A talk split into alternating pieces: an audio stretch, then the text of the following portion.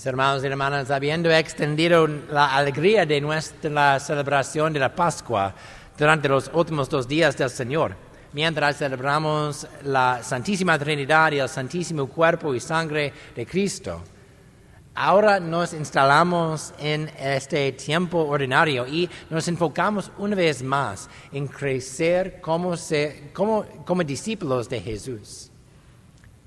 En otras palabras, habiendo reflexionado sobre quién es Dios en sí mismo, en la Santísima Trinidad, y quién es Dios para nosotros, en el Santo Cuerpo y Sangre de Cristo. Reflexionemos ahora sobre cómo vivimos como discípulos de Jesús en respuesta a estas dos grandes realidades. Y hoy estamos llamados a reflexionar específicamente sobre el compromiso que se requiere para ser discípulo. Primero, permítanme señalar algo muy importante de nuestra lectura del Evangelio, algo que marca el tono para nuestra reflexión de hoy. Y la lectura comienza diciendo, cuando ya se acercaba el tiempo en que tenía que salir de este mundo, Jesús tomó la firme determinación de emprender el viaje a Jerusalén. Con esta frase, San Lucas marca el momento en que Jesús inició su último viaje a Jerusalén. Y cuando llegue a Jerusalén, Jesús celebrará la última cena con sus apóstoles y luego será arrestado, condenado, torturado y asesinado. En otras palabras, al volverse hacia Jerusalén por última vez, Jesús se vuelve hacia su pasión y muerte. Y nótense que San Lucas no dice que Jesús tomó la determinación de mala gana de emprender el viaje a Jerusalén, sino que dice que Jesús tome la firme determinación de emprender el viaje a Jerusalén. Jesús, como hemos visto a lo largo de la escritura, nunca se muestra racio a seguir la voluntad del Padre, sino siempre resuelto. Y al volverse hacia su pasión y muerte, no se comporta de manera diferente estaba resuelto se muestra incluso en el camino que eligió para llegar a Jerusalén. Samaria era una tierra que se encontraba entre Galilea y Jerusalén. Samaria era una tierra y era la ruta más corta entre Galilea y Jerusalén. Sin embargo, los samaritanos eran hostiles a los judíos porque por lo que los viajeros judíos a menudo viajaban alrededor de Samaria para evitar cualquier problema potencial, a pesar de que esto hacía que el viaje fuera significativamente más largo.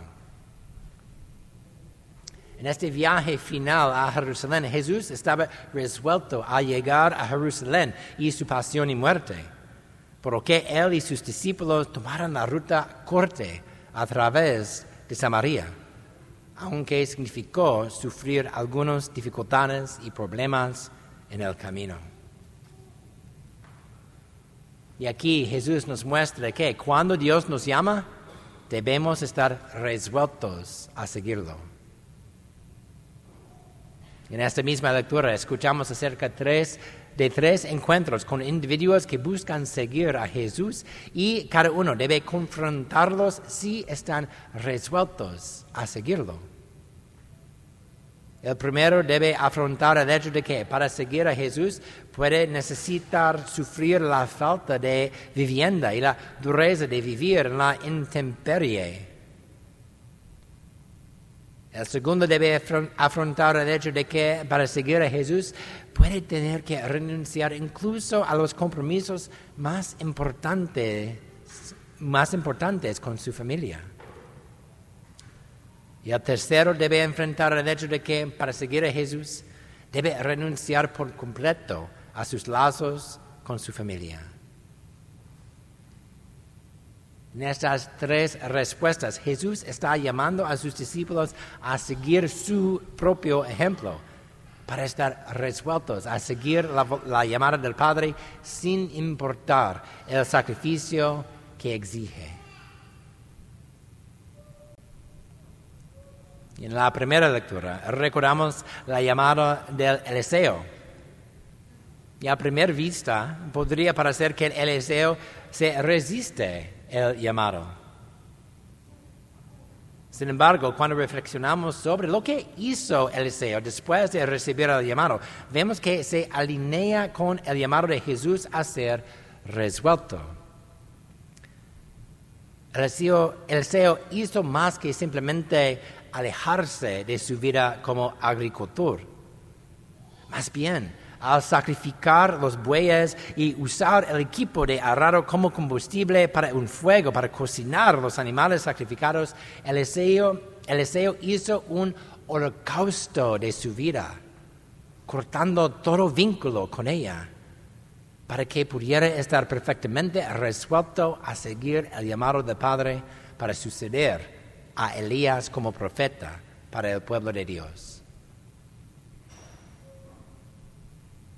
Bien, implícito en la respuesta de Jesús a los tres discípulos y explícito en la llamada del Eliseo está el hecho de que una respuesta auténtica a la llamada del Padre es siempre libre, es siempre libre. Cuando Elías coloca su manto sobre Eliseo y Eliseo pide regresar para despedirse de su familia, Elías responde que Eliseo es libre de hacer lo que cree necesario. Jesús, en su respuesta a los discípulos, no les restringe de las obras de enterrar a los muertos o de decir adiós a los seres queridos, sino que les insta a elegir lo más importante que es seguirlo. En la lectura de la carta de San Pablo a los Gálatas, escuchamos a San Pablo enseñar que Cristo nos ha liberado para que seamos libres. La verdadera libertad, como enseñaba San Pablo y enseña todavía la iglesia, no es la libertad de hacer cualquier cosa en cualquier momento, sino la libertad de hacer lo que se debe hacer. En otras palabras, la libertad viene con una responsabilidad moral, la responsabilidad de hacer el bien y evitar el mal. Jesús usó, usó, su libertad para elegir hacer la voluntad de Dios, es decir, el bien supremo, y hacerlo con determinación. Al hacerlo, Él hizo fecunda su libertad para la salvación del mundo. Y siguiendo su ejemplo, nosotros también debemos optar por usar nuestra libertad para hacer la voluntad de Dios, tal como se nos da a conocer en nuestras circunstancias particulares, y así hacer que nuestra libertad sea fructífera para la salvación continua del mundo a medida que manifestamos la bondad de Dios en él. Mis hermanos y hermanas, debemos estar decididos a entregar nuestra libertad a la voluntad de Dios. Aquí en los Estados Unidos y en una gran parte de la sociedad de Europa Occidental se, se ha desarrollado una cultura de, la, de permisividad en la que la libertad se define como la capacidad de hacer cualquier cosa en cualquier momento. Nos corresponde a nosotros como cristianos ser el alma de nuestra sociedad y dar testimonio de lo que debemos elegir libremente hacer. No podemos hacer esto si estamos usando nuestra libertad para fines completamente egoístas. Sin embargo, cuando estamos decididos a usar nuestra libertad para hacernos servidores los unos de los otros por amor, como instruyó San Pablo a los Gálatas, entonces nuestra, nuestra libertad se hará fecunda al demostrar cuál es el mejor uso de nuestra libertad. Y así manifestar el reino de Dios entre de nosotros. El viernes pasado, la Corte Suprema de los Estados Unidos revocó un fallo anterior que encontró un derecho constitucional para que una mujer interrumpa un, embarazo a través del aborto. Y esta acción de la Corte Suprema no hace que el aborto electivo sea ilegal en los Estados Unidos, sino que permite que los estados individuales aprueben leyes que restringen las circunstancias en las que se puede realizar un aborto o que hacen que la realización de un aborto sea ilegal. Y este es un paso importante hacia el desmantelamiento de la cultura de la permisividad y la reconstrucción de una cultura de la responsabilidad en este país. Y nosotros, como católicos, ya hemos sido generosos testigos de esta cultura de responsabilidad por nuestros esfuerzos para acompañar a las madres y padres con embarazados inesperados y no deseados. Este fallo de la Corte Suprema significa que nuestro testimonio será aún más necesario.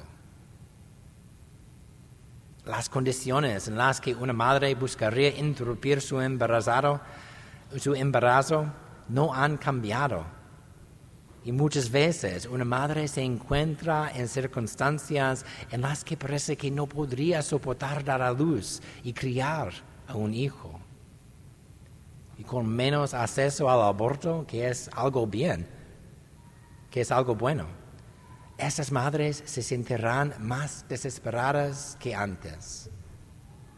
Por lo tanto, nosotros debemos ser aún más resueltos a hacer los sacrificios necesarios para acompañar a estas madres y padres, especialmente a las madres, en la elección de la vida de sus hijos y así hacer crecer la cultura de la responsabilidad que hará que nuestra sociedad se parezca más al reino de Dios. Hermanos y hermanas como cristianos, no se nos ha mostrado que el mejor uso de nuestra libertad es hacernos servidores los unos de los otros por amor. Y esto se debe a que Dios, la fuente de nuestra libertad, eligió libremente hacerse uno con nosotros en nuestra naturaleza humana y servirnos en amor, asumiendo la responsabilidad de redimir nuestros pecados. Jesús nos mostró la determinación con la que debemos seguir la voluntad del Padre, haciéndonos cargo del bienestar de los demás para caminar juntos en el amor.